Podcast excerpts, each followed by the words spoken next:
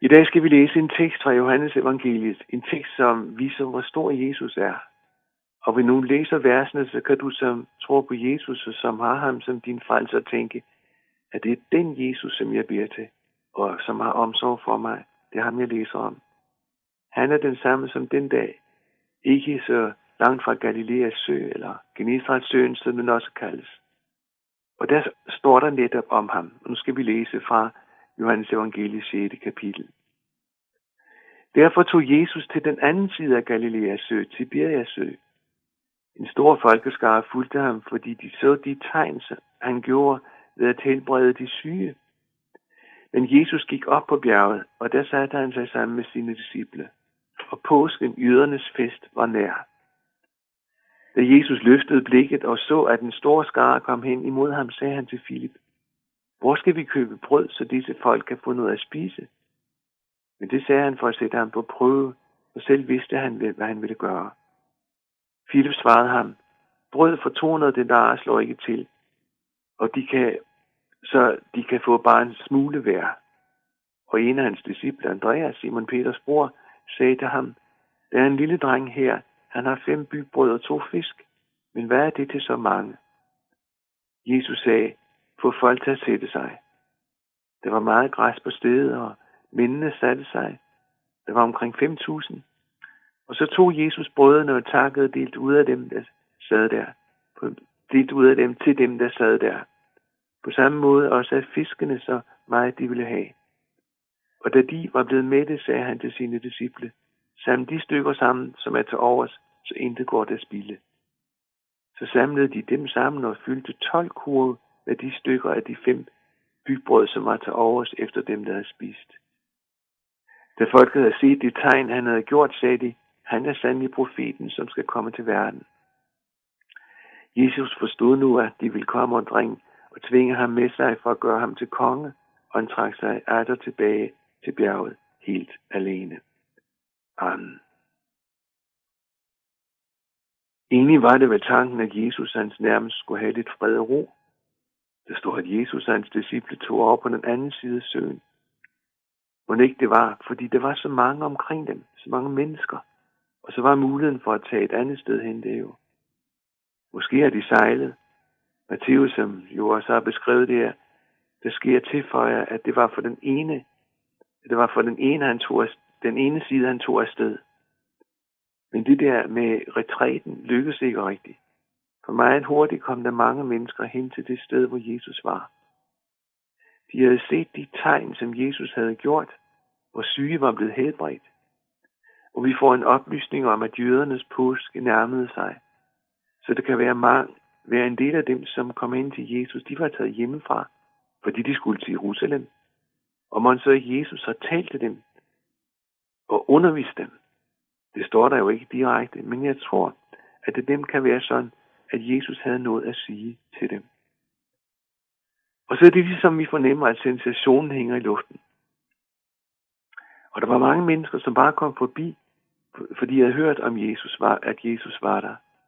5.000 nævner Johannes. Det hele var ikke så enkelt længere. 5.000 mennesker. Ja, og ingen køletasker. Øh, men varmt har det været, så maden kunne man ikke sådan bare have med sig. Og på samme med så mange mennesker på det sted, så var der ingen af dem, som boede i nærheden, der bare kunne sælge noget, som de kunne spise og blive mætte. Jeg sad og tænkte på Bilka, eller en af de store varehuse, med meget mad for hylderne. Men der var ingen Bilka eller varehuse. Højst har der været en købmand, som normalt kunne dække lokalområdet med fornødenheder. Måske et marked i Tiberias eller Capernaum.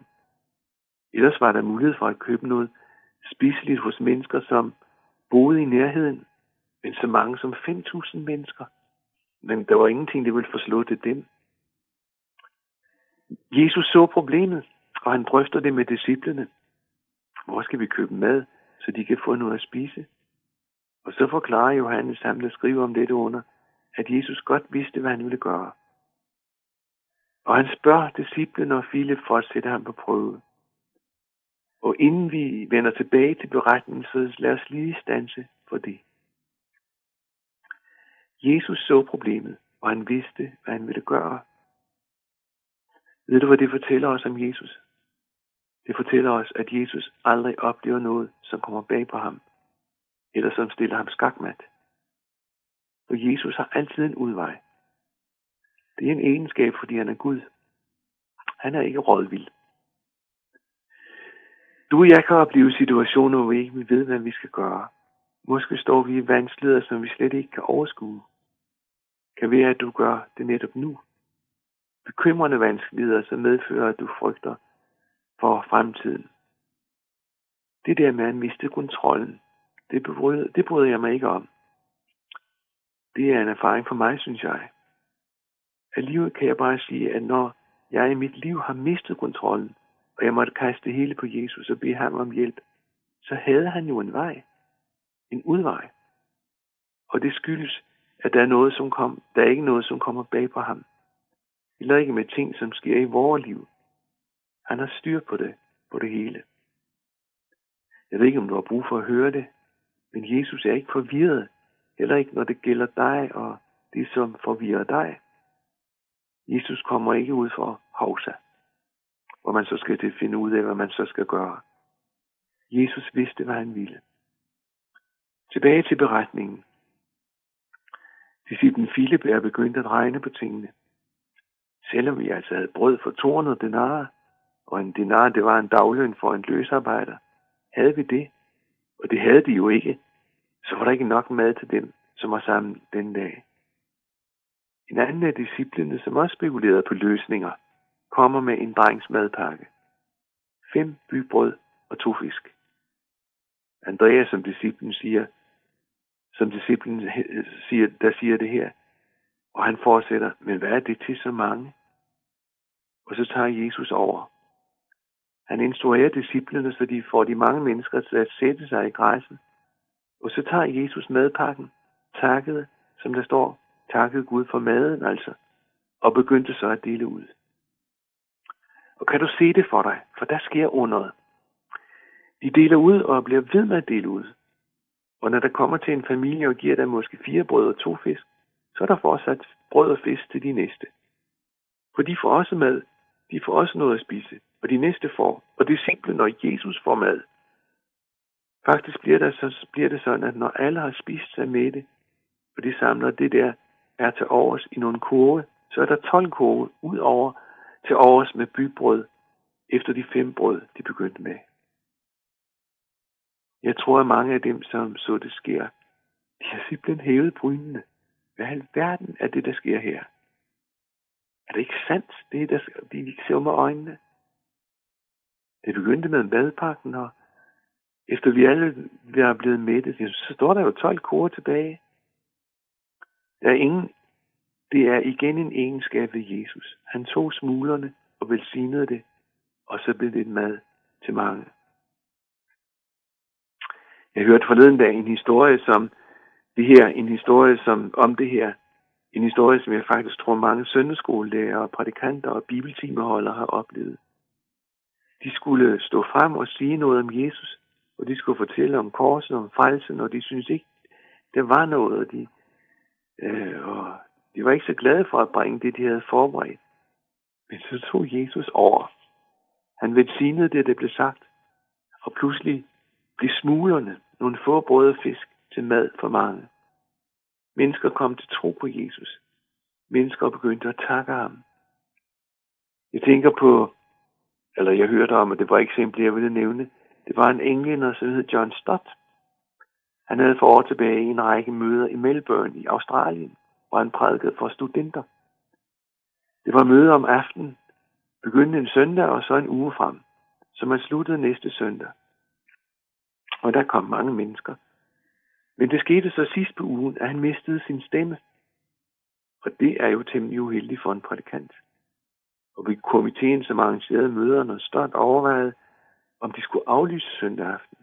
Og de bad om, at Gud ville hjælpe dem. Og om Stots stemme måtte komme igen. Men søndag aften havde han kun en svag, viskende, hæs stemme. Han måtte bøje sig helt ned til mikrofonen og viskede sig ind i den. Og tilhørende måtte anstrenge sig for at forstå det, han prædikede. Senere viste det sig, at netop den aften var der mange, som kom til tro på Jesus og fik ham som deres frelser og herre. Jesus gjorde underet. Han tog smuglerne, den viskende stemme og sikkert øh, den uoplagte prædikant for, ja, hvis man har det skidt, ikke sandt, så er det ikke rart at stå frem og holde tankerne klare. Han velsignede det, og så blev det til mad, til frelse for dem, som lyttede. I øvrigt har vi et tilsvarende under beskrevet i Gamle Testamente, om end det var i mindre målstok. Jeg tænker på profeten Elias, som han bad, som når, jeg tænker på profeten, som han bad hjælpe sig, nemlig en fattig enke, som oplevede hungersnød så voldsomt, så hun troede, at hun og hendes søn skulle til at spise det sidste brød, de havde, hvorefter de måtte vente på døden. Alt omkring dem var svidet af på grund af manglende regn. Ynkelig har det været. Ingenting var der at finde, som man kunne spise. Hende henvender profeten Elias sig til at bede om et brød. Og derfor fortælles hele historien, fordi hun indviger Elias i denne elendighed. Men Elias beder hende bage et brød til ham, og så giver han hende et løfte fra Gud. Krukken skal ikke blive tom for mel, og kan ikke mangle olie, før Herren lader det regne på jorden. Og sådan gik det. Kan du forestille dig hende? Han går hjem til sit køkken, tager krukken, tømmer passende mængde mel ud til et brød, tager olien, som hun har i en kande, hælder det ud, hun skal bruge, og ældre dejen og bager, og så er der, så er der brød. Og det sker næste gang, og næste gang, og igen og igen. Og krukken tømmes ikke, når hun heller kan, og når hun heller ikke kan, løber olien fortsat ud. Og selvom det måske ikke er passende at tage det med, er det faktisk sådan, at vi hjemme hos os har oplevet Guds velsignelse på den måde, at det var noget, der slog til, noget, der strakte, selvom vi i udgangspunktet ikke kunne få det hele til at hænge sammen. Men Gud velsignede det, vi havde, så det ville nok til os og til andre. Og det kunne jeg godt have fortalt mere om og flere eksempler på. Jesus var god ved os i forskellige situationer og velsignede smuglerne. Hvorfor gjorde Jesus det her? Ja, det skyldes hans kærlighed til de mennesker, som var hos ham den dag. Han ville dem det godt, for sådan er Jesus. Beretningen i Johannes evangeliet sluttede med, at de ville gøre Jesus til konge. De havde set med egne øjne, at når han velsignede, og når brødet gik gennem hans hænder, så var der nok til alle, og mere end det. Tænk at få en konge, som kunne afhjælpe sultproblemet i Israel. Og kunne han det, kunne han sikkert meget andet også. Og de trænger ind på Jesus, og de vil tvinge ham til at tage med dem, så de kunne gøre ham til konge. De var sikkert også været godt trængt af Herodes familien, som reagerede på det tidspunkt. Den sympatiske Jesus, som de syntes han var, han skulle være deres konge. Og så gik Jesus sin vej alene. Han trak sig op i bjerget, og så måtte de lade ham gå. Man kan spørge, hvorfor Jesus ikke bare fulgte deres begejstring og lod sig hylde af dem.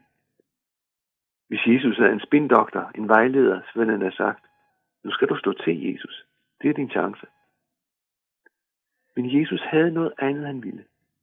Og det havde han helt klart for sig også den dag, hvor han hjalp de sultne, som var om ham. Jesus så frem til et kors, og han gik frem mod et kors. Det kors, hvor han ville give sit liv hen i døden. Det ville han for at frelse os, frelse os de samme mennesker, som han den dag bespiste. Den vej ville Jesus, fordi han vil frelse dig og mig fra vores synder. Han vil frelse os ud af Guds dom og Guds vrede. Derfor afviste han den, som vil gøre ham til konge. Og prøv så at høre det her til slut. Den Jesus, som formår at velsigne smuler, som vil blive med til mange, den Jesus vil være din frelser. Også med tanke på, at du skal møde Gud. Den dag vil han være hos dig. Den dag vil han sige til Gud, jeg har betalt for det menneskes synder. Sådan er han. Det må du have lov til at tro.